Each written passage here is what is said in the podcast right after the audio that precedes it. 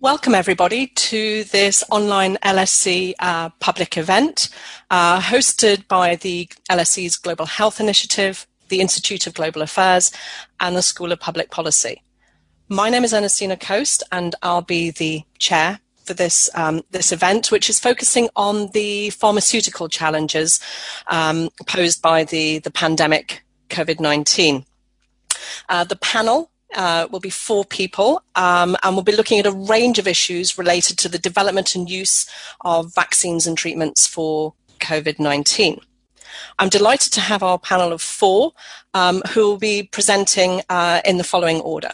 Uh, Panos Kanavos from the LSE, Ken Shadlen, also from the LSE, Kalipso Chalkidou from the Centre for Global Development, and Margaret Kyle from Paris Tech. Each of the presenters will talk for about 10 minutes and then we'll open up to uh, question and answers. Um, when you do post your questions, it would be great if you could let us know uh, your name and the institution uh, that you're that you're based in. Uh, so without further ado, I'm delighted to welcome our currently 191 uh, participants to this event. Uh, delighted, but not surprised to see such a strong level of interest uh, in this topic. Um, without further ado, I'll hand over to Dr. Panos Kanavos, um, who will kick off our panel. Thank you, Panos. Thank you, Ernestina, and uh, good morning, good afternoon, good, good evening, everyone.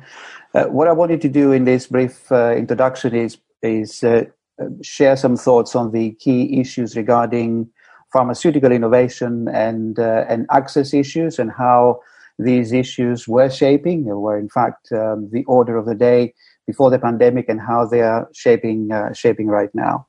Um, just as a reality check, I think it's worthwhile reminding ourselves on the current status of uh, treatments and vaccines in development for COVID 19. Uh, it looks as though we have about 223 treatments and about 141 vaccines. You can see here on the slide um, developments on antibodies, RNA based treatments, vaccines, about 141. Um, and of which obviously uh, some are promising, others are less so, others are in preclinical stage, others have progressed to a clinical stage in development, and so on and so forth. Overall, we have roughly 460 plus active ingredients in testing, of which uh, about 313 in preclinical development and um, 150 have entered in clinical study. I think it's important to also understand that um, about uh, 93% of pharmacological candidates have been approved for other indications. So, in this particular case, we are basically talking about uh, drug repurposing. Now, when talking about uh, pharmaceutical innovation and access, I think it's important to link the issues around innovation, which obviously is the order of the day and a key factor in shaping uh, market structure and um, uh, conduct and performance in pharmaceuticals, in, in uh, but also the issues around uh, intellectual property and uh, and monopoly. Uh, and obviously, when you're, when talking about intellectual property, whether this is um, relating to patents or relating to um, market exclusivity or data exclusivity, obviously there is a direct link with uh, with monopoly. But let's take this argument and look at how patents or other forms of uh, uh intellectual property uh, link to economic benefits. I think uh, it is fair to say that patents are needed to stimulate innovation, um, and this is happening through profit streams for uh, of current patent exploitation.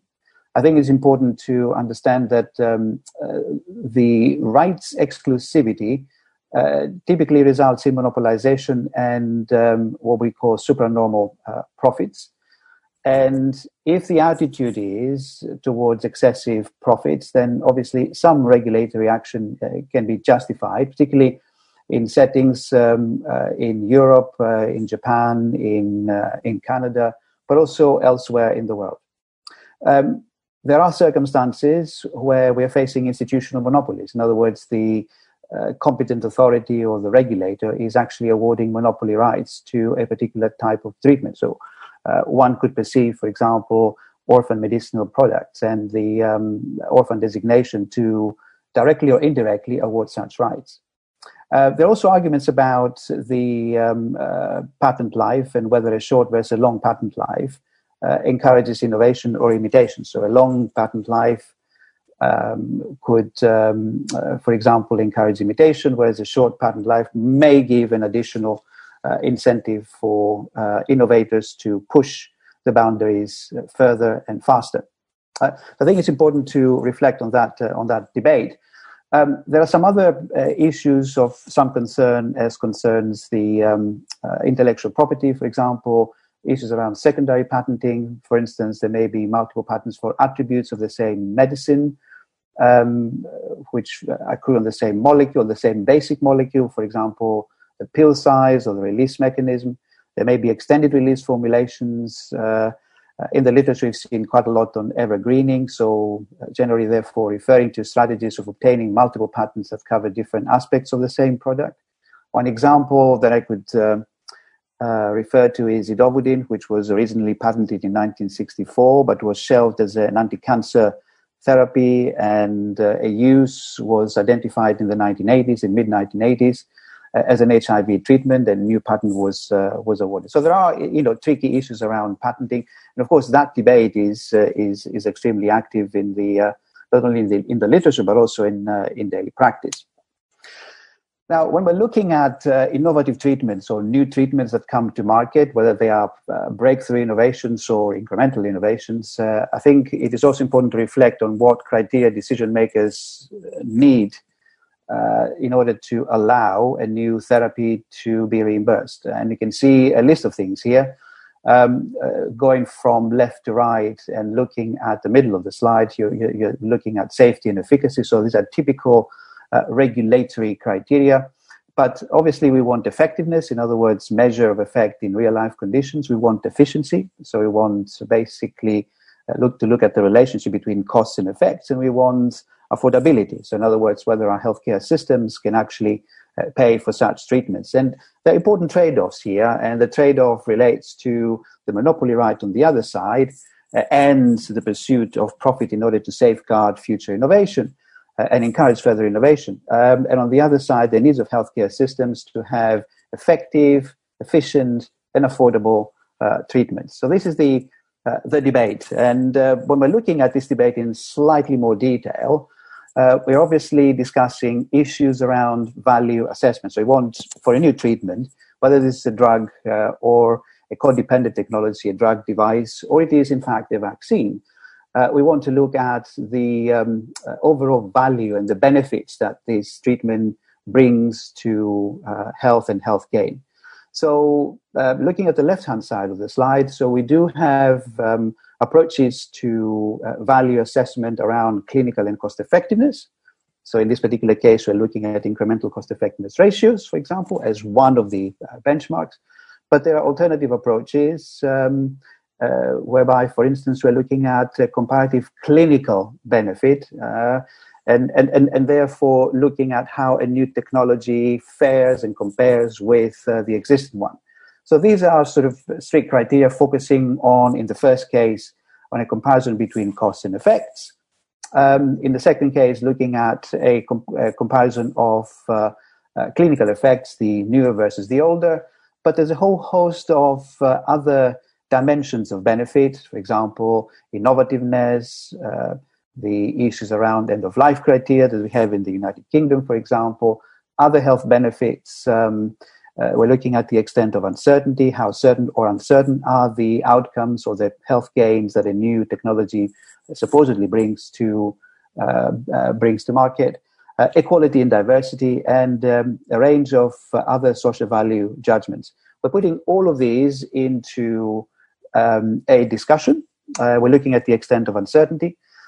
and if uncertainties are quite significant and extensive, then obviously we mitigate um, the risks through uh, the so-called risk sharing uh, agreements before arriving at a funding decision um, which results in uh, clinical um, or prescribed and or prescribing guidance. So it's a fairly complex um, uh, uh, function here uh, by reimbursement committees, but also health technology assessment agencies if uh, obviously health technology assessment agencies operate uh, in certain settings. So value assessment, therefore, uh, and the criteria underpinning it, uh, quite a, a complex, um, a, a, complex case altogether.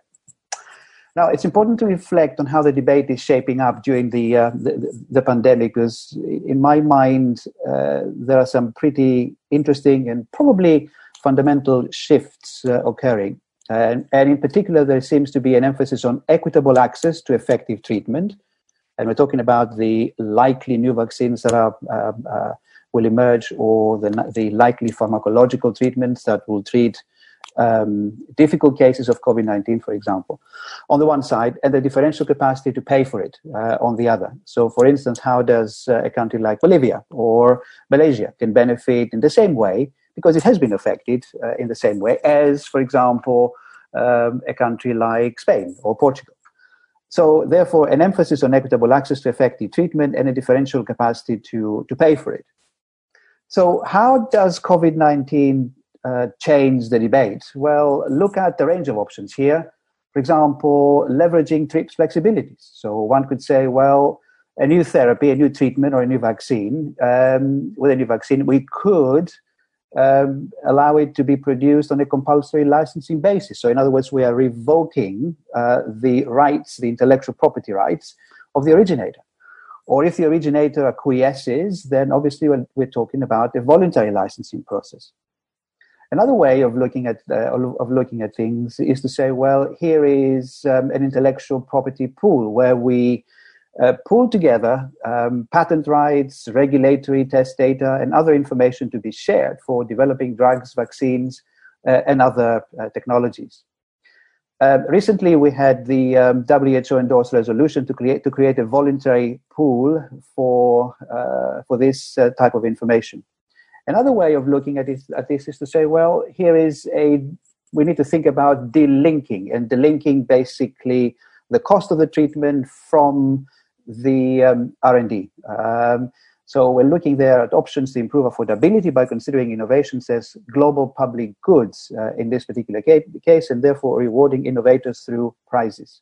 And of course, there are there's a whole range of procurement options which can work on the basis of uh, prizes or uh, price volume arrangements, for instance, uh, through pool procurement or through advanced purchase options. And I think it's probably one of the uh, few times in the last uh, 30 or 40 years um, that we are very actively thinking around relaxing some of the IP uh, requirements in favor of providing access to, when it comes, when it becomes available, effective treatment uh, at an affordable cost uh, across the board.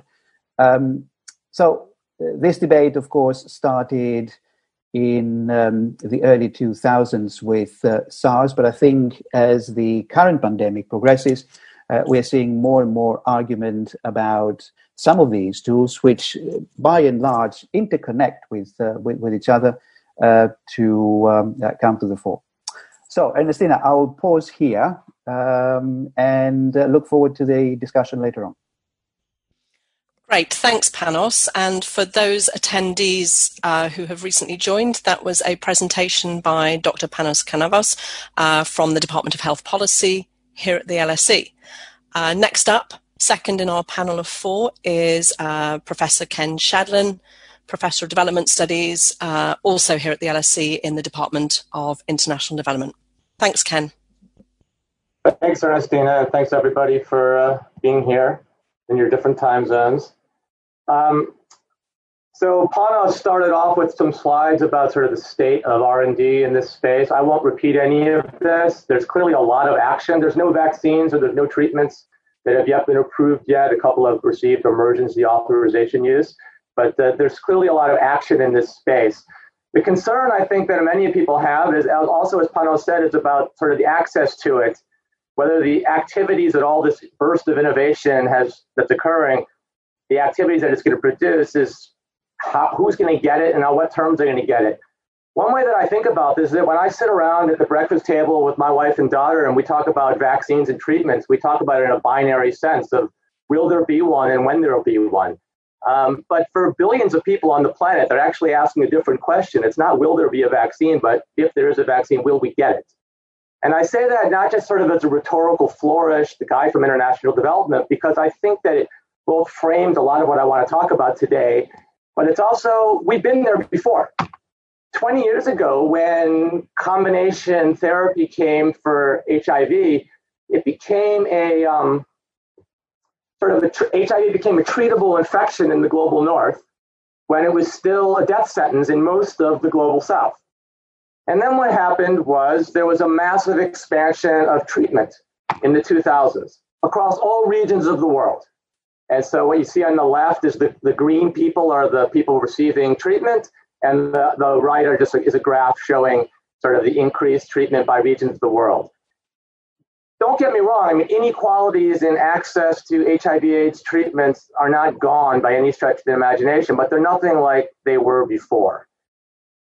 And you can ask sort of how did this happen? And there's lots of, and the way that it happened is very relevant for the conversation we want to have today.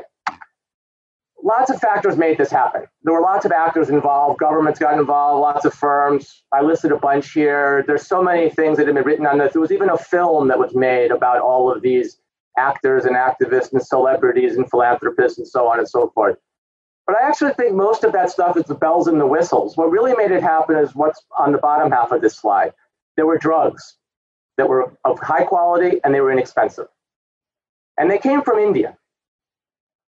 And it was the existence or the arrival onto the market in the early 2000s of inexpensive, high quality antiretroviral drugs from India that essentially allowed that expansion of treatment that I showed on the previous slide to happen. Now, how did that happen? To understand how that happened, you sort of need to, I need to take you down a very quick walk down what I'm going to call sort of patent, pharma patent nerd lane. And this is, I won't spend too much time on this, but this sort of explains how this happened and what the challenges are now. This is probably the key money slide in the whole presentation. So the agreement that required countries to grant patents on pharmaceuticals, countries like India, was called the TRIPS agreement. Don't worry about that for now. It said you had to acknowledge inventions from 1995 onwards. Anything before that didn't matter. It's like the world started in 1995.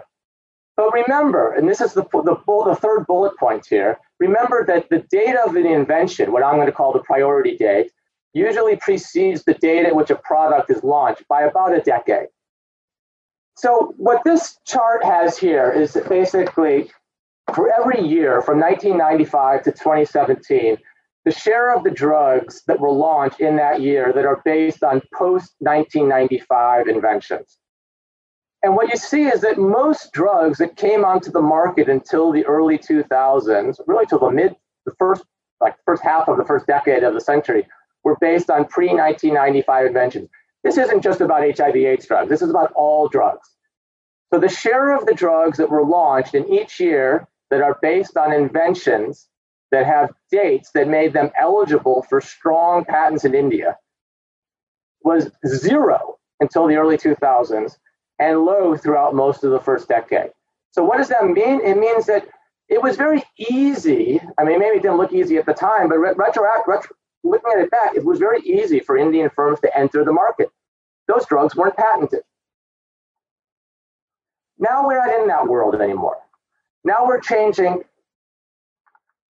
The world is different. And what I want to do in the rest of the presentation here, and in the spirit of sort of the comparative perspective, which is what I titled this, I want to focus on two ways in which the current situation is very different from that previous sort of uh, epidemic that was addressed in the early 2000s. The first challenge that I'm going to talk about is relevant to all drugs. So it's really a temporal thing. It's what's different about the world now that was different about the world 15 or 20 years ago. And the second one, the second challenge is a COVID specific challenge. So the first challenge is sort of obvious. If you look at that chart, it's the same chart that you had on the previous on the previous slide. Is that we've we're moving. We've moved from a world in which we're talking about treatment in a world featuring drugs that do not have patents in India, and frankly, any other production capable country, or many other production capable countries, to a world in which virtually all drugs have patents now in India and in virtually any other country that can produce them. So the question that we have to ask is what happens to access in a world of what I'm calling sort of quasi universal patenting. And what I mean by that is that basically most drugs will have a strong patent in any country that can produce it. They may not have a strong patent in every country, but wherever it can be produced, it will have a strong patent. What does access, what, what does it look like then?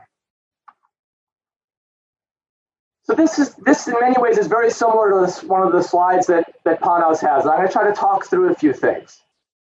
So what generally happens in this situation is that firms that have the patent will market the drug in each country or they'll license production and the distribution rights to other firms. This happens all the time. Patent holders create and they manage networks of licensees and sub-licensees to manage the distribution around the globe. This can happen both direct in that the, the, the patent holding firm can basically sort of write a license or agree to license with a with a producer, or it can happen indirectly through something like a pool, like the patent pool or the, the medicines patent pool, which is one that was created for HIV/AIDS. It now exists for other areas, including COVID, um, or something like the patent pool that's being contemplated around the WHO. Both of these things, whether it's direct or whether it's indirect through a pool, are voluntary. The firm does as it sees fit with its intellectual property. And both of these tend to exclude a lot of countries. So, for example, at the top of this slide, I have a headline from Pharmalot, from Stat News Pharmalot, about how Gilead, which has a drug that's sort of the closest to getting uh, to getting approval, it's sort of at the front of the queue, but hopefully we'll get a lot better ones coming after that. But the one that's at the front of the queue, licensed with 127 countries, uh, with about five or so firms to, to sell the drug into 127 different countries. 127 is a big number, but there's lots of developing countries, basically all of Latin America, that's excluded from this. And these are middle income countries that have a lot of poverty. We think of, you know, it's not just low income countries that have poverty, but my colleague Andy Sumner at King's College London across the road has shown that the distribution of poverty is heavily concentrated in middle income countries. These are middle income countries that are excluded that have are going through profound economic crises because of the same pandemic that we're all suffering from, and they have seriously constrained health budgets because of the pandemic as well. So this gets back to sort of the inequality and sort of the global development themes that I started with.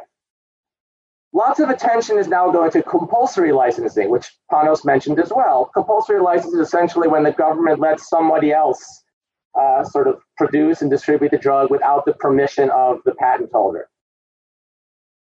Compulsory licenses for all of the attention that they're getting to be to be useful, they require either that the country granting it has local production capabilities, or that there are external suppliers. And the fact is that few countries have local production capabilities. Not even many of the middle income countries that are excluded from this licensing scheme that I'm using as an example have production capabilities. And if most of the local, of, of the capable producers globally are part of the licensing scheme, then they can't sell to those markets either. And then that second option isn't there as well. Last week, I got an email from a pharmaceutical firm in a Latin American country that's one of the ones that's excluded from this licensing scheme, scheme at the top. Not a tiny country, but a, is local production possible? The answer is no. Not even if the country were to have a compulsory license would they be able to produce the drug locally. And again, this is not a tiny country, but actually a fairly industrialized middle income country in the region. So what they're going to do is they're going to try to get the firm Gilead to include the country in the licenses. Well, that's not going to happen. So they're going to go negotiate directly with Gilead to maybe become a local licensee. All right, try it. Good luck with that. Um, the Ministry of Health is playing the same game. They're going to basically negotiate directly with the firm and try and get a price. The key point that I want to make is that in both of these negotiations, in a world in the absence of competition from external supply, in both these negotiations, the patent holder holds all of the power. So it's a fundamentally different set of challenges than the ones that we faced before.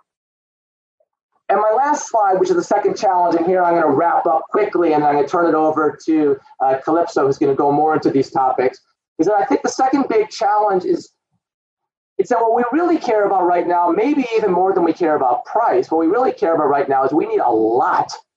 Once we get something that's useful, we need a lot of it and we need it quickly. We need massive scaling up of production of effective drugs, and we need it yesterday. Every day that we don't have it is another day that the economies are shut down. And here I think that sort of the role of licensing could actually help speed things up rather than slow things down, but the trade-off might be higher price. And that's something be happy to come back to in the Q&A. And then the last thing I'll say before turning it over to Kalipso is that these challenges to scaling up and distribution are orders of magnitude bigger in the areas of vaccines than they are areas of treatment. If there's five million people on the planet that get the, that get infected, and say that every one of them needs to be treated, and say it takes 10 doses, we need 50 million doses of the drug, which is a lot to produce, but it can be produced. If we have an effective vaccine, we might need 10 billion doses of it. So the and we also need it really, really quick. So the challenges that we're facing in terms of the size and the and the speed of the of the ramping up of production is way, way bigger in vaccines than it is in treatment. Now I'll end it there. Sorry for going over. Thank you. Thanks, Ken. Uh, I'm delighted to invite our third uh, panelist, uh, Professor Kalipso Chalkidou, who's the Director of Global Health Policy at the Centre for Global Development. Thanks, Calypso. Um, thank you. Thank you very much. So um, thanks, again, and Panos, uh, for uh, setting the scene quite nicely. So I will spend a few minutes talking specifically about a vaccine, um, one that's being developed, or more than one that are being developed, as you saw, um, and ways in which uh, perhaps we could think about access and pricing, given the uh, obstacles and the particularities that Panos and, uh, and Ken highlighted in relation to COVID. Um, so let me see. I'm trying to, yeah, that's it. So um, let's start with what we're assuming um, in our discussions most of the time, uh, the conversations around uh, the development of a vaccine. So we, we think, we believe, I think as a global health community, uh, that we need a global solution to solve for the pandemic. And that means truly global. We can't uh, work with uh, only subgroups of countries. Uh, we can't um, rely solely on bilateral deals, which is what high income countries, the United States, the UK, and others are entering in with uh, companies, or indeed in a sol- we can't rely on a solution that's uh, audible, that's basically solvable through development assistance. So we do need to engage the US, we do need to engage China ideally uh, to get to a global solution for a global uh, problem. Secondly, uh, the market is not predictable enough to work on its own at a fast enough pace, and Ken hinted on the importance of speed. So we should be really willing to pay for a speed premium. Uh, and at the same time, of course, you can't rely on industry to do the right thing, produce something, make it available to people at the right price or free uh, or at cost um, everywhere that's needed. So that's not really a realistic scenario. Um, and then finally, uh, push funding alone cannot solve for a successful v- vaccine. We've got plenty of examples where grant money and portfolio selection shaping by countries alone and philanthropists have led to uh, late stage failures and the malaria vaccine, for instance, is one such example. Uh, the TB vaccine we haven't seen in detail yet, but again, it doesn't look as promising. GSK ended up licensing it out back to the Gates Foundation. And so, in general, it's fair to say that the probability of success of an endeavor that's driven solely by governments uh, is, uh, is quite low. Uh, so we do need a truly engaging solution that engages the private sector, but also regulates, manages uh, sets out the rules of engagement uh, with a view to, to ensure access.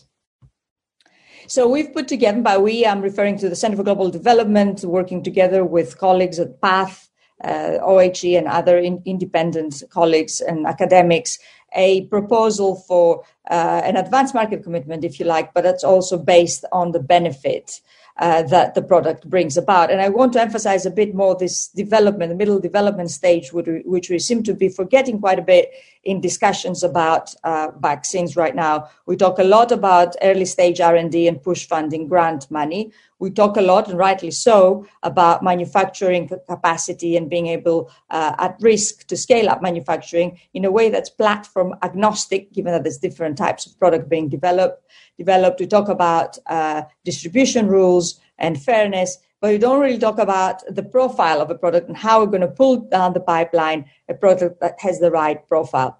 So um, I'll, I'll, just set out what uh, we mean by uh, benefits-based AMC, and I'm assuming that most people are aware of the advanced market commitment, the way it was implemented with the pneumococcal vaccine a decade uh, ago or more.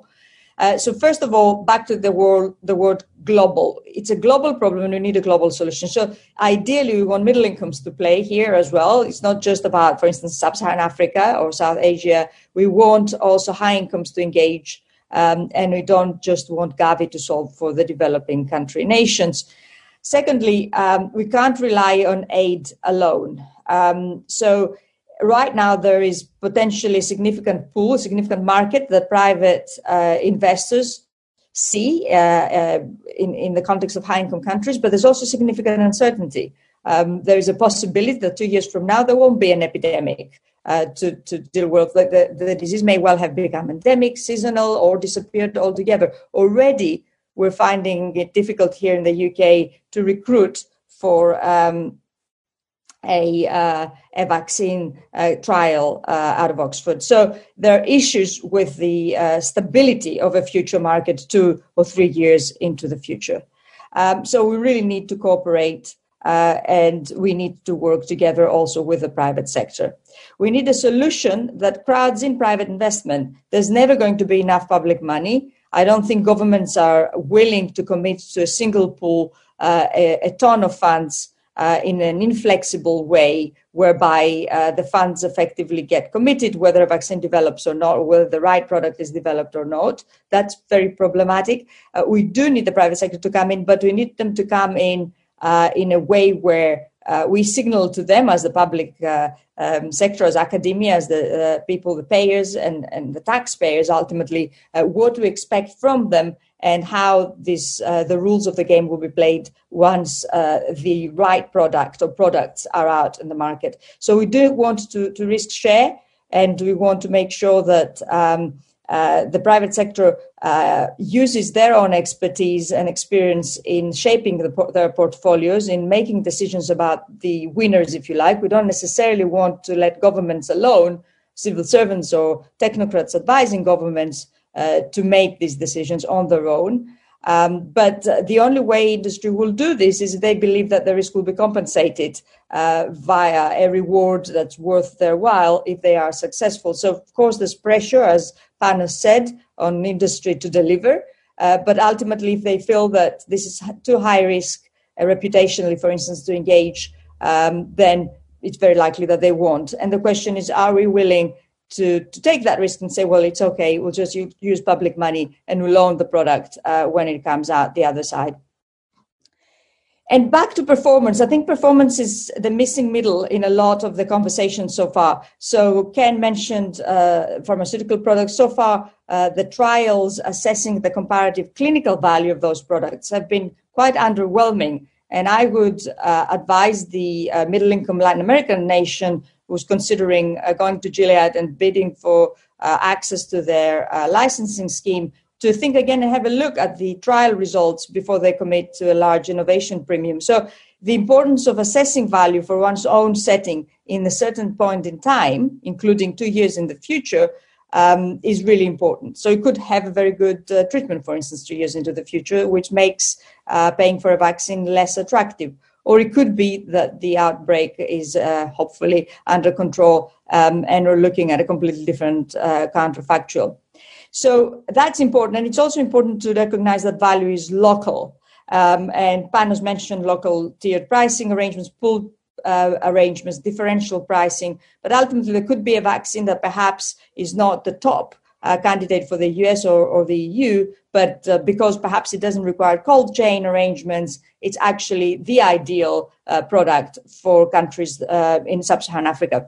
And so uh, they th- that's where value that's what drives value for those payers, for those end users, and and we need to be able to acknowledge the context sensitivity of any value assessment in the context of a broad, broader market entry price or AMC or whatever it is we're trying to design as a global community. And then finally, and I hinted, I, I mentioned this a little bit earlier, uh, we governments are very averse to committing lots of funds up front without having a handle on exactly what it is they're going to pay at the other end. Uh, and I think it's really important. And what we're proposing is that commitments are guaranteed and underwritten, whether from uh, multilateral development bank or government bonds in high income countries or indeed Gavi, but they're underwritten subject to a product being developed that fits to some extent the target product profile WHO put out there. So um, ideally, that's going to be a lot more attractive, we think, to governments as opposed to an arrangement where 20, 60, 170 billion uh, dollars are asked from the high incomes mostly uh, to be put on the table. Uh, and, and, the idea is that something comes out and then the, we'll have to pay for it. That something needs to perform. We don't want to pay for things that are no longer of use to us or indeed uh, they don't deliver. So we, we put together something that's uh, not a new idea. Early health technology assessment is used by companies all over the world, and it's used increasingly by payers as well. Uh, I'm quoting here a piece by HITAP, the Thai HTA agency, which looked at uh, uh, how much the Thai government ought to be willing to pay for a successful HIV vaccine, which is hypothetical, uh, given the potential value they'll be getting. And so we're proposing the similar exercise is done using uh, disease transmission models and health economics models that exist already, uh, that, uh, which then would allow countries to assess for different scenarios in the future uh, how much they ought to be willing to pay, uh, given their budgets and given competing demands on their budgets for a successful uh, product. So HTA is part of the mix underwriting I referred to, some arrangement, some global governance arrangement, which is relatively loose. I don't think it's politically feasible to expect the United States right now to operate under WHO allocation rules, for instance, for better or worse. That's what the reality we live in is.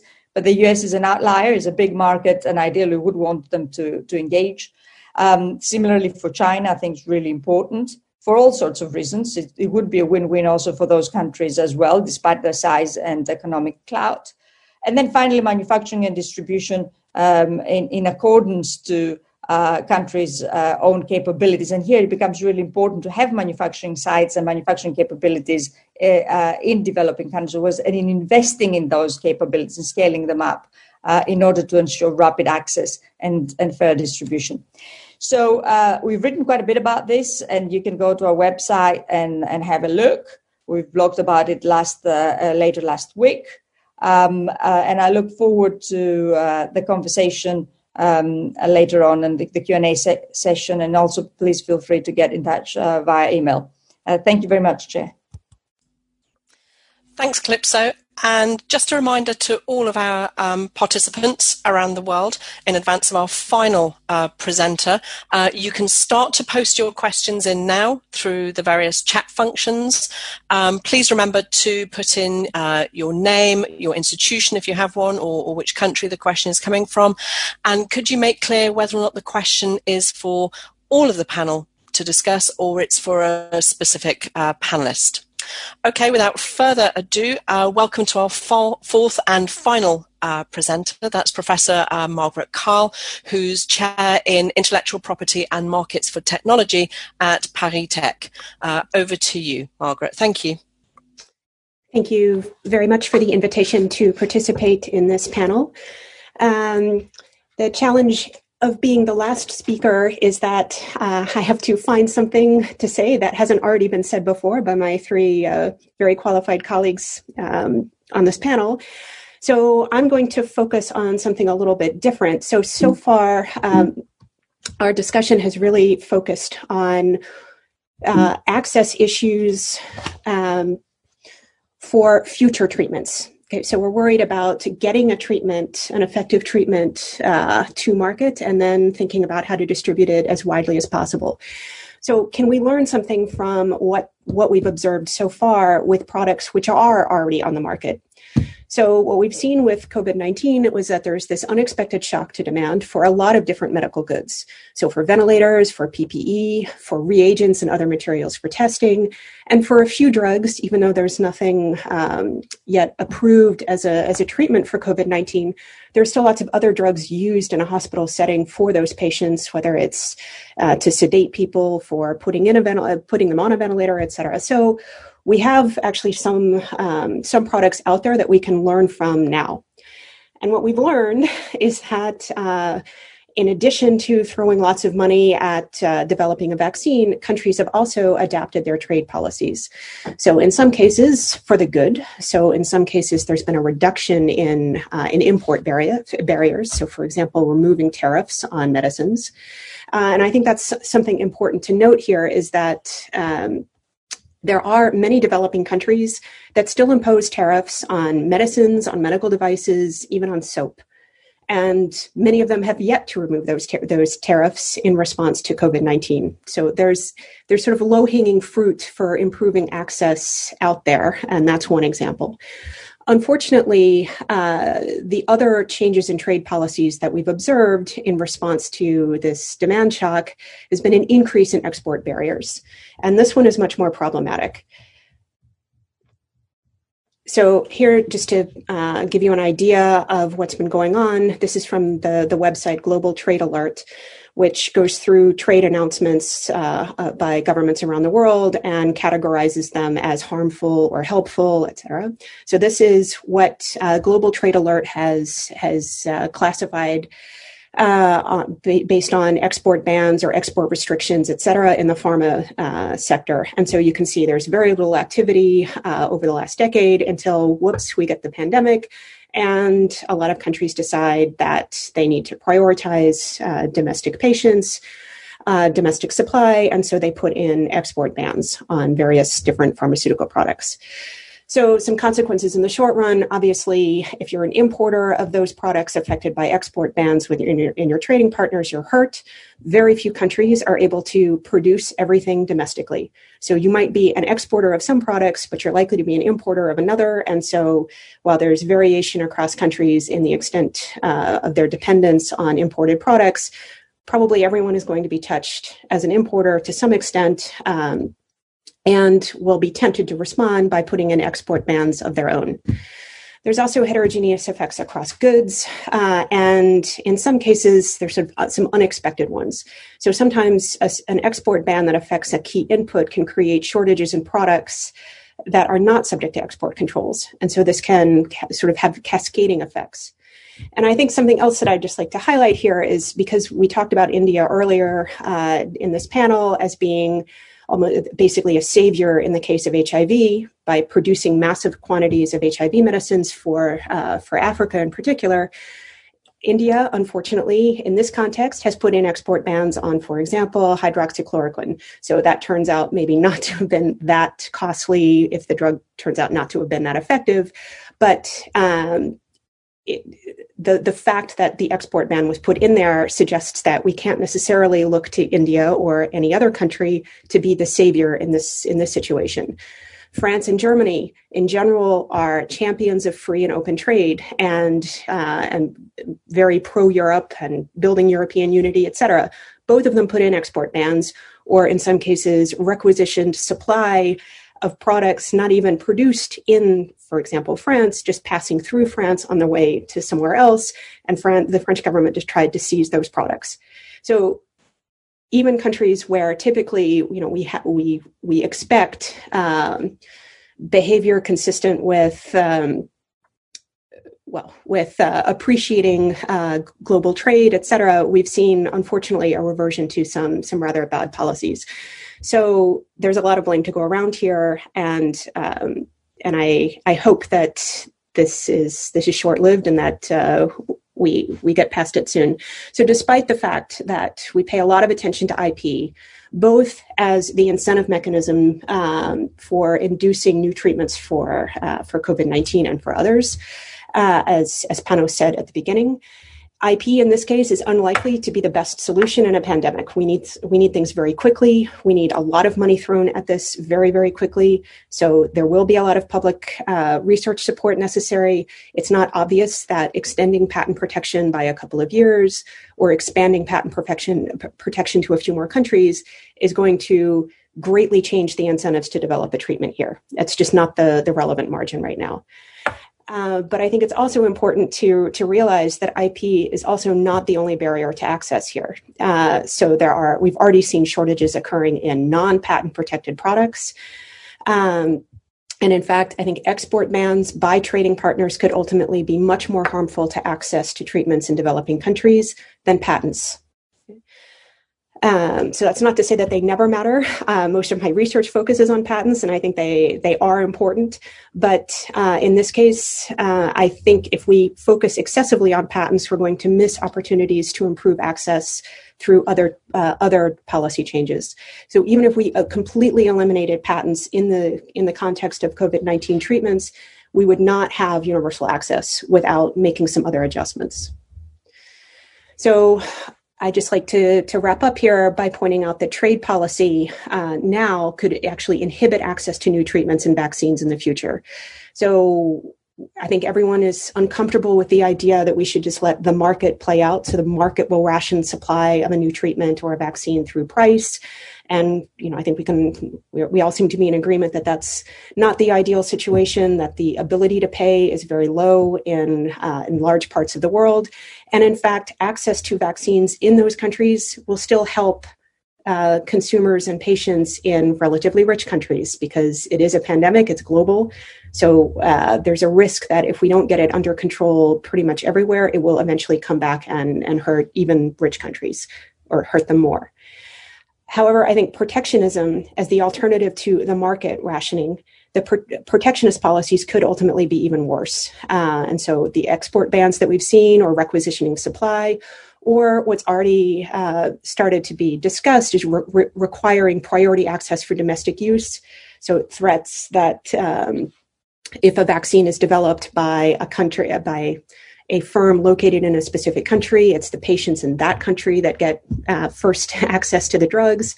For these kinds of uh, uh, proposals or threats or saber rattling, whatever it is, uh, potentially could be very problematic.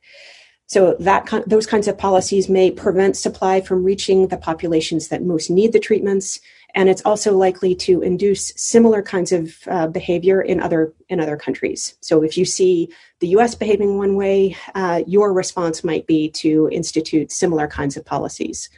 And all of those moves towards protectionism undermine exactly the kind of global cooperation that Kalipso was talking about as necessary for whether it's an AMC or even enrolling enough patients in vaccine trials as the um, number of infections changes from country to country we're going to need help from all countries. We can't we can't just do it in a single country anymore.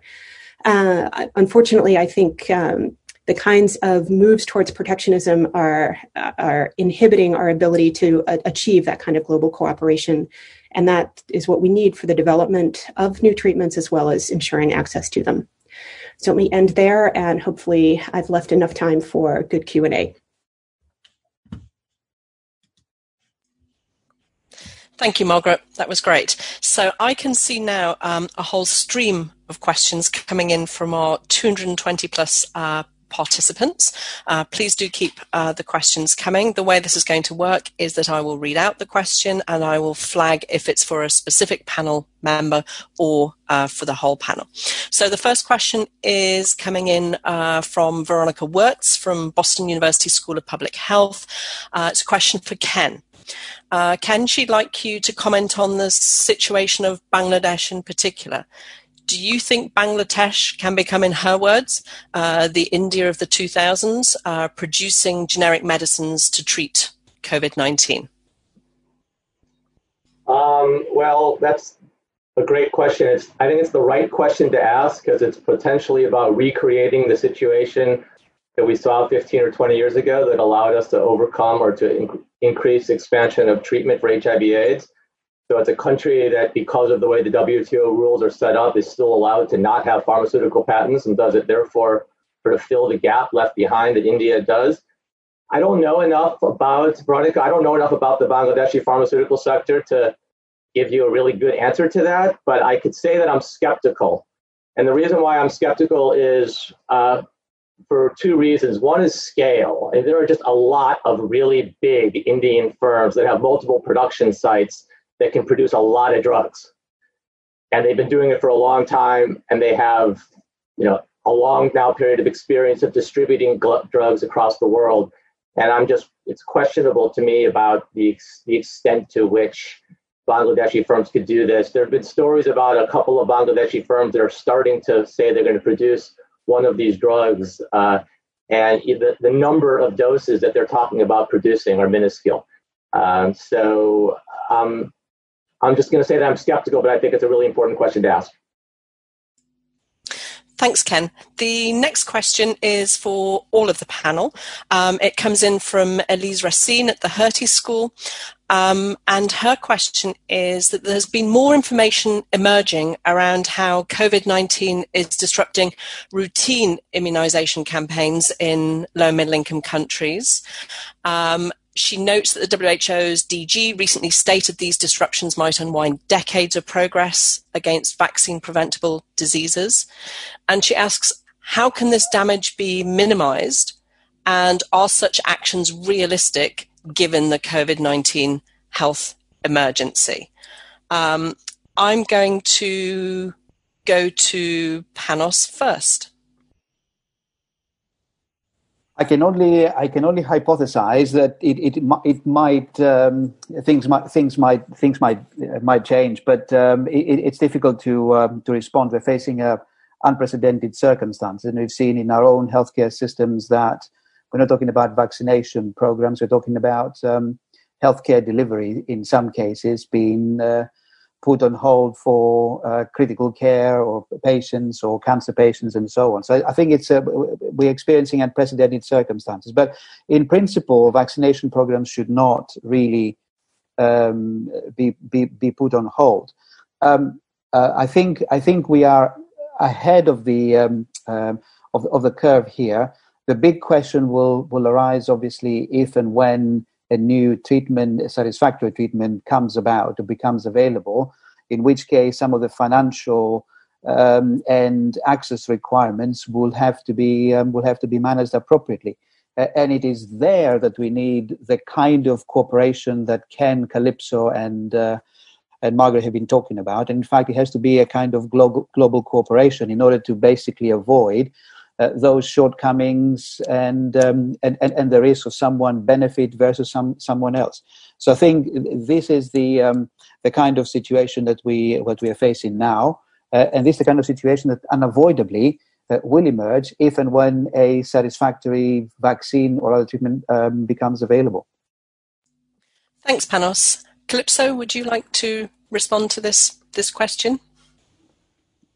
Yes, uh, well, I, I'm not sure I have much more to add to what Panos just said. Uh, as he said, the impact, uh, for instance, in this country on, um, say, cancer services, uh, we've only just started to um, understand how we could quantify let alone quantify and, and express it in terms of, uh, of years of lives uh, lost, for instance.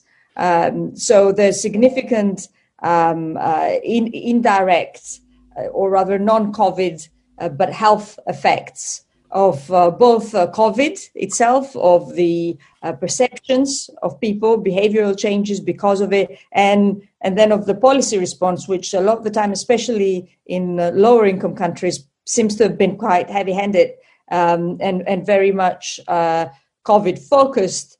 Um, assuming that everything else will carry on, which of course is not possible. So WHO guidance um, is suggesting that countries just do everything. So they do everything they should have been doing, uh, which we know they weren't doing, uh, plus do a lot more in relation to COVID. Well, that's really problematic. There are always trade offs. And if it's politically uh, insensitive to point those out, it doesn't mean they don't happen and people are losing out. Um, so I think I think it's happening. I think because again, unfortunately, uh, data collection systems are very weak in most uh, developing nations very unreliable because the global health community, again, courtesy of, uh, of donors, have been investing heavily in modeling estimates as opposed to uh, conventional prospective cohorts to establish prevalence, mortality, etc. We've been modeling mortality, we've been modeling impact. We've been so now we have lots of models, and it becomes a bit uh, um, circular. We're modeling the R, and then we're fitting it back into the model and modeling it again, and we don't really know, for instance, how many people are dying from COVID uh, by age group in most developing countries. We don't, we, we, don't know that, probably never find out. Um, and let alone uh, people dying from cancer or, or other causes. Uh, so vital statistics systems, again, we say it every time we sort of come out and, and, and, and highlight how important this is, and then we move on to modeling uh, all these uh, issues again um, until the next time. So it's hard. Unfortunately, what doesn't get measured doesn't get much attention, and I think that's where we are right now. We don't really we don't really know. Excess deaths are not an easy thing to to measure uh, in in most countries, let alone countries with weak um, um, data collection systems. Great, thanks, Kalipso. I'm going to move on to another question. I can see we've got so many questions in coming in um, from around the globe. Uh, the next question is from Jenny McDougall, uh, who's at King's College in London. Um, and her question, it's for the whole panel. I wanted to ask about the prize mechanism, as she calls it, where R&D could be rewarded in a way that is decoupled from subsequent drug prices or sales, with the treatments effectively becoming global public goods. How does the panel think this would work in practice? And do you see it as a viable option in the context of COVID 19? Or if not, what are the barriers? Do you want to raise your hand, any member of the panel who'd like to take this first? Panos, over to you. Thanks, Jenny and uh, Ernestina. It's a really tricky this one. Um, I just want to take us back to 2016. Um, the the argument about uh, decoupling and global public goods, um, the, the, innovations being global public goods, is uh, is an old one. It's not a new one. And in 2016, it was included as a as a as an option in the report by the UN High Level Panel on Access to Medicines. It's a really tricky. It's a really tricky question. This one, effectively, because we don't have a manifested way of how decoupling would work in practice, how we would sort out the uh, the reward to the innovator but I would assume, and looking at um, some uh, seeds from the literature, I, I, I, would assume we would be in a position to identify costs of uh, of R and add a premium, net cost of R and add a premium um, to the satisfactory premium to the innovator. This could work. Obviously, the devil will be uh, will be in the detail because the issue is quite complex.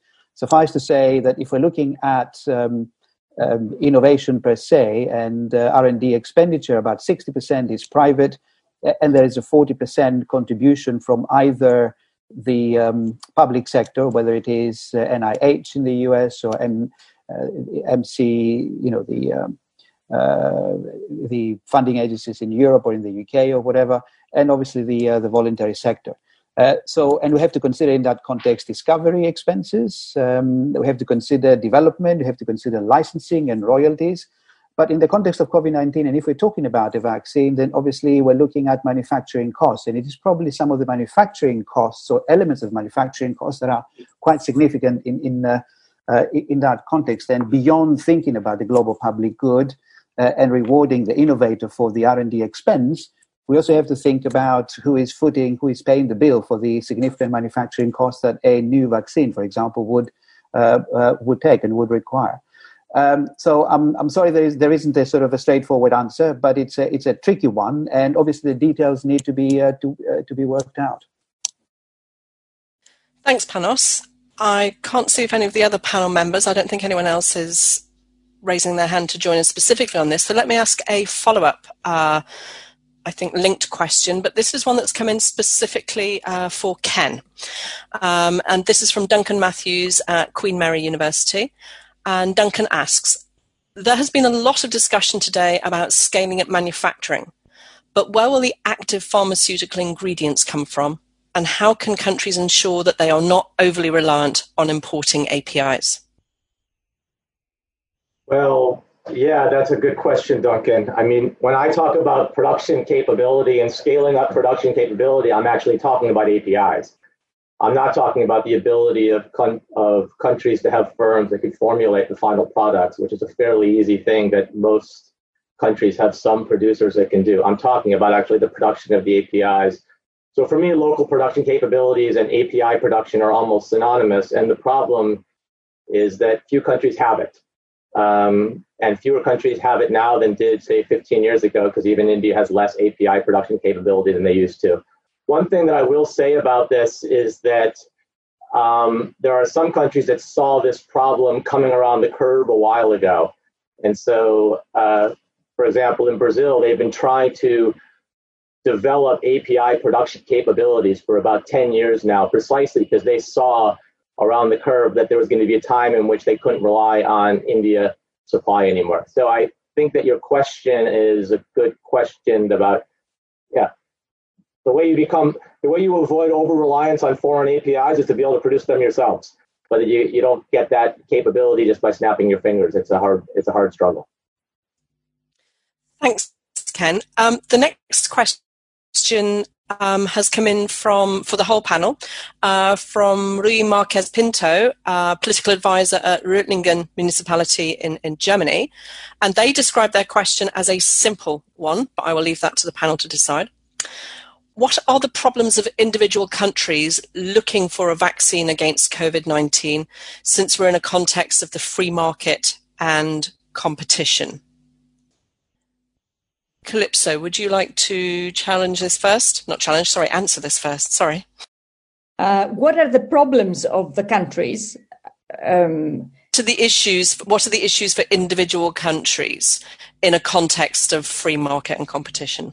Well, I mean, uh, it's a number of things. So, so uh, that we've touched upon so far. So, for example, um, let's say let's say Operation Warp Speed that President Trump launched, a lot of money, uh, many possible winners.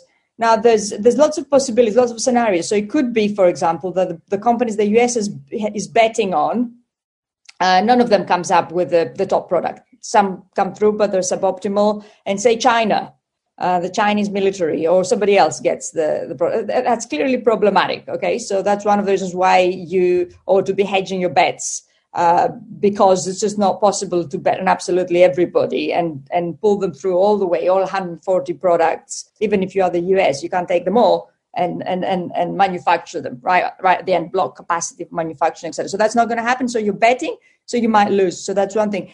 Even if uh, uh, President Trump is betting on a winner or two, um, there's issues with API, with um, you know, perhaps not glass vials anymore because they made a deal with BFS, but ultimately adjuvants.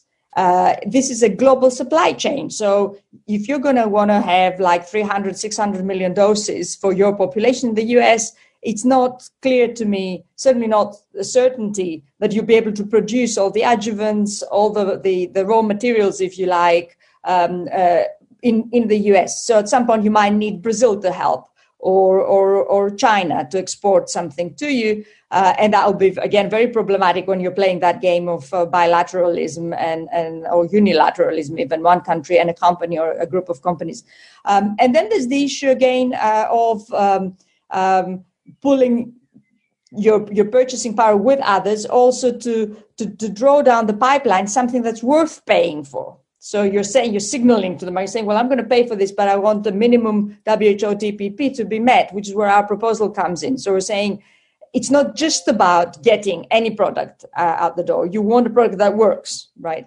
Uh, and then there's of course issues of manufacturing capabilities. And again, the US probably able to manufacture, maybe I don't know. It depends on the platform, but ultimately they'll have for that speed premium, uh, uh, and irrespective of the performance of the product, they'll have to invest at risk and ex ante block out manufacturing capacity across different types of platform and hope that some of the winners are coming through are uh, the platforms they've already uh, reserved capacity for are fit for those platforms and they're going to be uh, mass produced. So and, and of course the most important thing uh, the virus cannot sort of uh, be controlled by border controls and however good the immigration officers are in the united states uh, people can still come in. And ultimately trade and people movement is the basis of a capitalist economy such as the us is. So how long will they remain locked in unless uh, they share? So it's a global problem and we need a global solution. It's uh, there's no other way. There's no way around it. Thanks Kalipso. I'm going to jump on to another question. So sticking with that that global aspect. This is a question that's come in for Ken uh, from Kofi Naza, uh, who is an LSE uh, alum, um, who makes the point local manufacturing has existed in sub Saharan Africa now for quite some time. but the technological capabilities of many of these firms remain very low. So Kofi is asking a broader question about what do you think has hindered technology transfer over the years, or in his words, stunted technological in- innovation, and what can be done to solve this problem, specifically in the context of COVID 19? Um, that's a challenging question, and I'm not sure how good of an answer I'm going to be able to give to that. Uh, it's sort of it's very similar to the previous question that I got about the difficulty of local production capabilities. I'm gonna I'm gonna try to address it from a different angle, and I'm going to say that part of the ability of producing the APIs depends on the the characteristics of the API itself. Some are actually fairly easy to produce, and then it's just a question of whether the country has a certain amount of technological capabilities to reverse engineer it. Some are very difficult to produce, both because the synthesis in itself is very complicated and because the amount of raw materials that you need and supply chains are very complicated. In which case, it's not really a, there's a lot of know how there that you may not be able to develop on your own. And so I guess that I think that for some traditional drugs, it's a question of investing in the technological capabilities over a sustained period of time to be able to reverse engineer simple small molecule chemical drugs. And for other drugs, you're going to have to work with the innovator itself because they're the ones who have the know how for how to produce the drug and how to manage the supply chain. And so I'm not sure that really addresses the question as directly as the questioner wants, but I think that, and I don't have a global answer for why technological development became stunted in that sector in that region of the world. But uh, I think that it's what I'm trying to say here, and this sort of links to what I was trying to get to in the very last slide of my presentation, is that for some drugs and vaccines, the challenges are greater than our traditional, traditionally way we think about reverse engineering of drugs. Sorry. Uh, thanks, Ken. Um, I'm going to next move to a very broad, let's call it the, the crystal ball question uh, for the whole panel. And this is a question uh, that's come in from Keith at King's College. And he asks Assuming the pandemic is over, what would you recommend countries or international organizations do differently in terms of pharmaceutical regulations to prepare for the next pandemic? Um, I can see the whole panel uh, smiling wryly at that question. Um, if I may, uh, let me ask Margaret to respond to this first. Thank you. So I think the most obvious uh, lesson from from this is probably to manage stockpiles of necessary goods. So that that can be very simple things like PPEs, um, maybe it's ventilators, et cetera. But certainly having having some kind of strategic stockpile that seems the, the most obvious lesson to to learn here. Um, I think the other lesson is that it's not so much importing that is the problem. The problem is being too dependent on a single source of any key input so whether that's domestic or whether it's foreign, um, that is problematic. So I think what we probably will see is uh, an effort both at the firm level and at the national level to diversify supply sources. Again, it's not realistic for every country to be able to produce at the local level, domestically produce APIs across the board. It, it, doesn't make any sense. I mean, most countries won't have that capability, and it wouldn't make sense. They would be, if they had it, it would be at higher cost than what we could achieve by engaging in global trade. There is a problem with being overly dependent on a single country or two countries for the source of everything. So, greater diversification, I think, is the other key, key lesson here. And I guess the um, the third lesson I hope that we that we take away from this is that again the, the turning inward and uh, immediately putting up protectionist barriers is undermining global cooperation. And for something like a global pandemic this is really where we need global cooperation. So maybe put in more institutional um, well, strengthen the, the global institutions that we have, rebuild trust in them because clearly that's an issue, uh, and hope that next time we'll be better prepared to address it together rather than you know everyone reverting to okay i'm going to put in an export ban you're going to put in an export ban and then we have to work on undoing this through bilateral negotiations rather than just getting rid of the barriers to begin with Thanks, Margaret. Uh, your answer really uh, makes me mindful of the, the news story about how Addis Ababa is emerging as a really important hub in the south to south transfer of uh, COVID 19 uh, products to prevent seizure uh, of products from some countries. Um, who else on the panel would like to respond next to this crystal ball question? about about what next. Um, I can see no hands raising, so I will nominate. Oh, Panos, well done. Over to Panos. Thank you. Well, it, thanks, Ernestina, and, and I think it's a it's a really good question um, because it forces us to think about how the future might plan out um, in, uh, in, in this particular area, where which is very uh, which is guided by IP rights, is guided by intense regulation, it's guided by uh, fragmentation, and so on. So, if we are in a position to do away with elements of fragmentation, then obviously uh, I think we would we, we would achieve a lot. If we were in a, in a position to cooperate better at global level, then we'd certainly achieve a lot. If and I know it's a little bit um, uh, problematic to raise this, if some of the international organizations and agencies can take a, a greater, a bigger role in this particular context, and uh, um, let's say move away a little bit from from their global uh, from their convening power and and perhaps um, uh, get us a little bit more to collaborate. I think that would um, uh, that would go some way into addressing a future pandemic in a better way. Um, we're looking at regulation as well. By and large, whether you are in the United States or in Europe or in Japan, in Canada, in Australia, in Brazil, in Egypt, and so on, um, we regulate medicines in a similar way. So we're looking at safety, we're looking at efficacy, we're looking uh, at, at quality. So strengthening that process obviously is a requirement for many countries. Um, if you want to call them countries in the south, that's absolutely fine. But certainly uh, there needs to be uh, an approach there. But uh, there's no reason why we shouldn't be um, uh, we shouldn't be uh, harmonizing or even standardizing standards at global level and and having a sort of a, a more a more rapid response.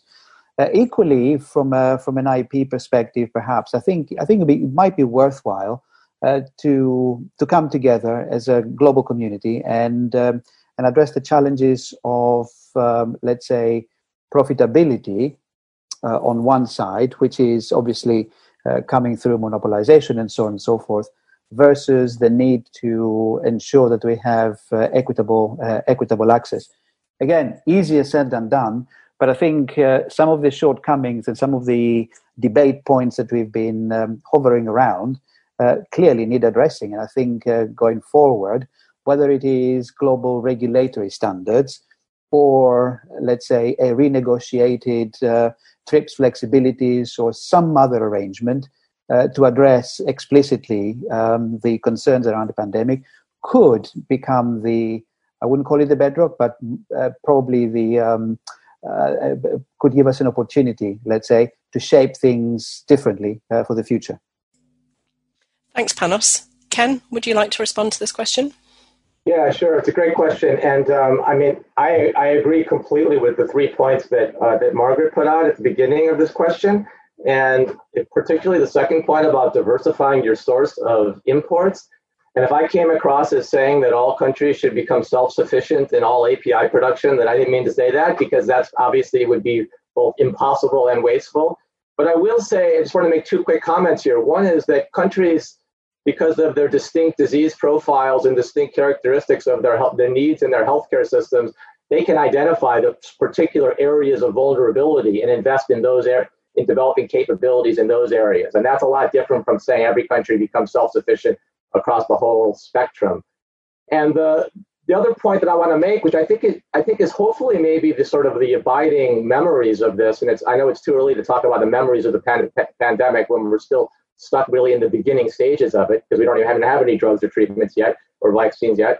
But and that is that it's really driving home the importance of the interface between sort of health policy and economic development and industrial policy. And I don't mean that just in the way that we see every day in the fact that, you know, our economies are stalled because we're dealing with a health crisis. And so these things are related, but also in the sense that a lot of the, the ways that countries can respond to this crisis and the challenges depend on having a vibrant industrial sector. So these two things I think are much more related in ways that people have appreciated in the last in recent years. Thank you. Thanks, Ken. Kalipso, would you like to make a final point on this? I know before you, you need to leave this event. Uh, thanks.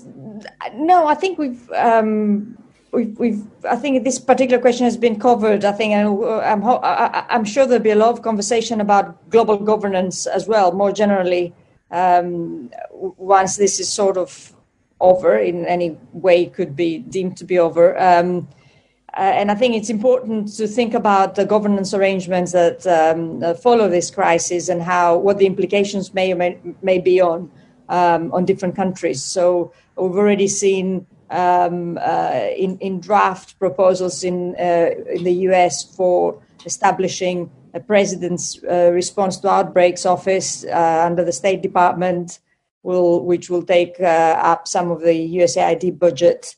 Um, and some of the COVID response budget globally as well. Uh, there have been calls by Australia and others to uh, review uh, the WHO's um, behavior vis-a-vis China. Um, there, uh, here in the UK, the um, Foreign Committee uh, ha- have called about a month ago for a a G20 function uh, that's responsible for public health uh, outbreak surveillance. Uh, in, internally, we're seeing a new office being set up in the UK to oversee response, headed up by uh, somebody who is likely to become the next head of uh, MI6, uh, with Public Health England perhaps not playing such a central role going forward, more of a um, securitized response approach, if you like. So who knows what's going to happen, but uh, things will change dramatically, I think. Um, and I hope that we're able, through this platform and others, to reflect on uh, possible scenarios and perhaps perverse implications of governance arrangements uh, and decisions taken in the aftermath uh, that may affect us all and uh, for, for, for, many decades to come. Now, thank you for, for the opportunity. Thanks, Kalipso, and thanks so much for your input on today's today's panel. Moving on to uh, another question. Uh, this question has come in from Rachel Arundale um, from the Medicines and Healthcare Products Regulatory Authority, um, and someone who formerly worked in DFID on global health policy. Her question I'm interested in any view from the panel about the optimal role of regulators in countries such as the UK to ensure the development and use of a safe and effective va- vaccine? And how can high income countries support low and middle income countries in any regulation? Who'd like to go first in responding to this? Margaret, Ken, or, Panos? Want to show by raising a hand? Otherwise, I'll just unmute somebody. I'm going to unmute Ken. I can't unmute Ken. Ken, could you unmute yourself, please? Um, I am unmuted, actually. In, in some ways, I have to say I'm probably the least the least equipped of the three people to be addressing this question because I don't do much work on regulatory agencies in the UK or in Europe. Um, so I'm gonna I'm gonna disqualify myself from answering this. That's fine. Panos's hand has gone up. Panos, over to you, and then Margaret, if you'd like to follow on from, from uh, Panos, just raise your hand. Yeah, tricky, tricky one. This one, but um, um, I, I, think agencies such as the EMA, obviously the MHRA here in the UK, and the, the FDA, not to discount Health Canada or the um, or, or, TGA in Australia and Japan for that matter, do have do actually take the lead in. Um, I wouldn't call it regulatory science, but in the application of the standard that we uh, that, that we have, it is quite clear, and I think um, probably a shortcoming um, of our global system that developing countries or lower middle income countries, particularly in sub-Saharan Africa, do have significant needs to improve uh, uh, their regulatory standards. I was recently, um, recently means about six to seven months ago, um, privy to discuss developments uh, in um, uh, in Central Africa. Uh, it's it's an effort by the regulatory agencies of uh, four or five countries. It's called ZaZiBoNa. Uh, I don't know if, if, if, the, if the acronym rings any bells with anyone on the, uh, uh, in our virtual um, world here.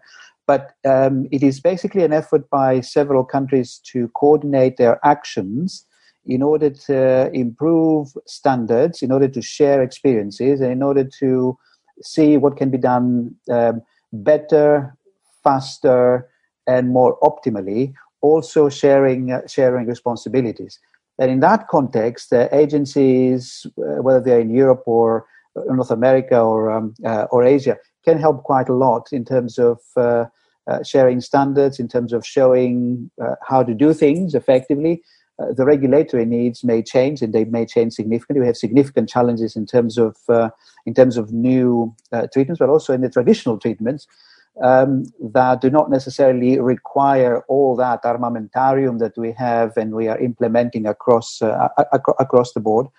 Um, so, and, and, I recall that several years ago, WHO did have a project um, on uh, requirements for small regulatory agencies in order to improve their performance, in order to improve their standards, in order to upgrade um, the the uh, the standards they they implement and so on and so forth. But I don't know what what has been happening in you know in the in the in the interim.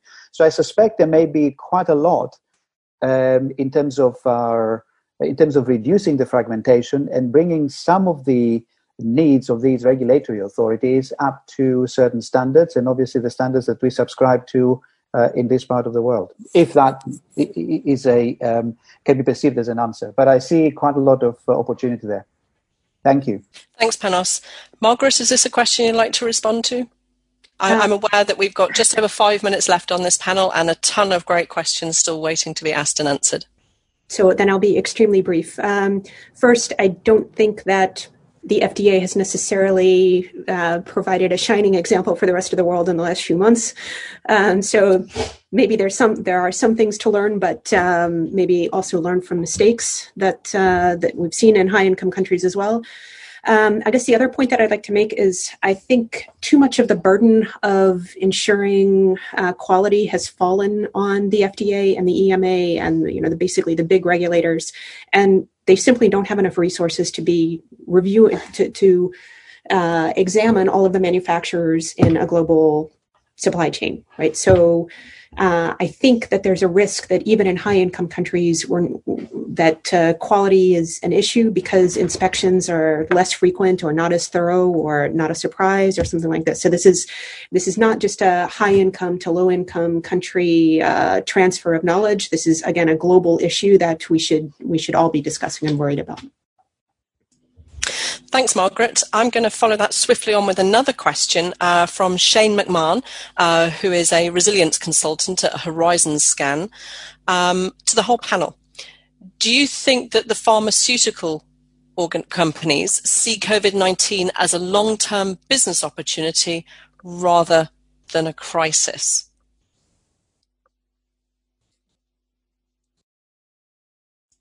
Ken? Um, I mean, all of the above. It's both, and it doesn't have to be one or the other. It's I think it's clearly it's clearly both. They wouldn't be they wouldn't be throwing tons and tons and tons of money and resources into it if they didn't think there was a business opportunity.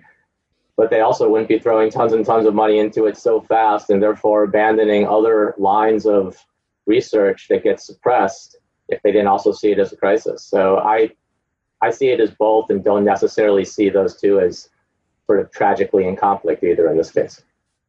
I see lots of nods and smiles from the other two um, panelists. So unless I see a raised hand, I'm going to assume um, that there isn't a different answer to the one that Ken um, has just given. And I want to maximize the number of questions that we are asking. Uh, a question um, came in from uh, Erik Berglof here at the LSE, um, asking the panel to reflect on testing, uh, which he notes hasn't been mentioned um, at all in the, in the presentations or the discussion. Panos, would you like to or Ken or Margaret, I'm in the interest of speed and yeah, time. Testing, testing means uh, obviously following up and um, and maximizing. I think I think it's it's it's essential. I think it's essential. um, I think as we move uh, from a situation of lockdown to a situation where we're gradually opening up, and uh, given the severity of the situation, testing is uh, is, is, is absolutely essential. Um, on the understanding that obviously we use the um, the proceedings of that to to make decisions about um, the dispersion of the disease, following up, and b- basically the whole armamentarium that we have in terms of tracing, identifying new cases, and so on and so forth.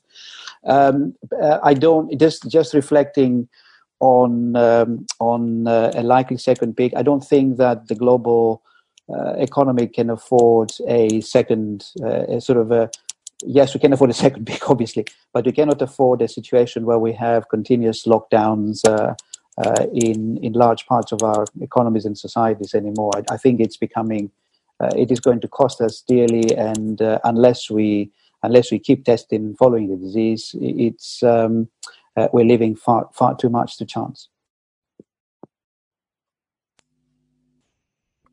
Thanks, Panos. Um, I'm going to move to another question. This question has come in from, from Kate Marr at the, the LSE, who says, who asks rather, is it wise to press less developed countries with currently very low death rates from COVID 19, but they have many other more pressing health uh, issues as well, um, to why should costly health priorities of more developed countries be financed by less developed countries with other competing priorities of their own. Margaret, Ken, or Panos? Would anybody like to respond to this question? Uh, yeah, I mean, I, am not sure that I see anybody pressing anybody to prioritize this. I think countries will set their own health priorities, and if they want to use their resources to treat other conditions rather than treat COVID. I think that's going to be an autonomous choice. I haven't seen countries being pressed to do this. I think that one area where you might make the case that even where that this might seem like a pressing thing is precisely that it's global and that basically people travel. And that if the if the COVID is not captured or controlled in one country, it can easily spread around the globe, which is different because it's so contagious and it's different than a lot of the other drugs, a lot of the other conditions that we're dealing with. So you could make the case that this is a global priority and therefore countries should be pressed to do this, but I actually haven't seen much evidence that countries are being pressed to prioritize this over their own healthcare concerns. Remember that right now there are no treatments, there are no vaccines. Nobody's being pressed to spend a dime on anything because nothing, nothing to spend on. Thanks, Ken. And mindful of the time, I've got one final focused question uh, for for Margaret, uh, which has come in uh, from uh, Rory Horner uh, in the university from the University of Manchester. The question: To what extent do you see export bans and protectionism in medical industries as being limited by the fact that drugs and vaccines are produced through global value chains? If I could ask you to answer in thirty seconds or less. Sorry. Uh, well, I hope they are limited. Um, almost everything now is produced through global value chains, so it's it's not that um, that this is more of a problem or more of a limitation for for medical goods than for many other kinds of of products. Um, again, I my point was this is the response that we've seen uh, over the last few months undoing that. Well first when one country does it that induces other countries to engage in similar behavior and undoing that on a bilateral basis or even through multilateral discussions that takes time. And it's unfortunate that uh, that it was done in the first place because it does really have uh, s- supply consequences in a, in a short period of time. And you know this during a pandemic we don't have time to, to sort this out which neatly leads me on to the fact that we are absolutely out of time uh, for this uh, public event. Uh, thank you to the four uh, panelists. Thank you also to the 230 plus uh, participants who joined us uh, live for this event. So thank you, everybody. we had way more questions than we had time to ask, but I think that just begins to give us a hint of the interest and the importance of this topic. Thank you, everybody.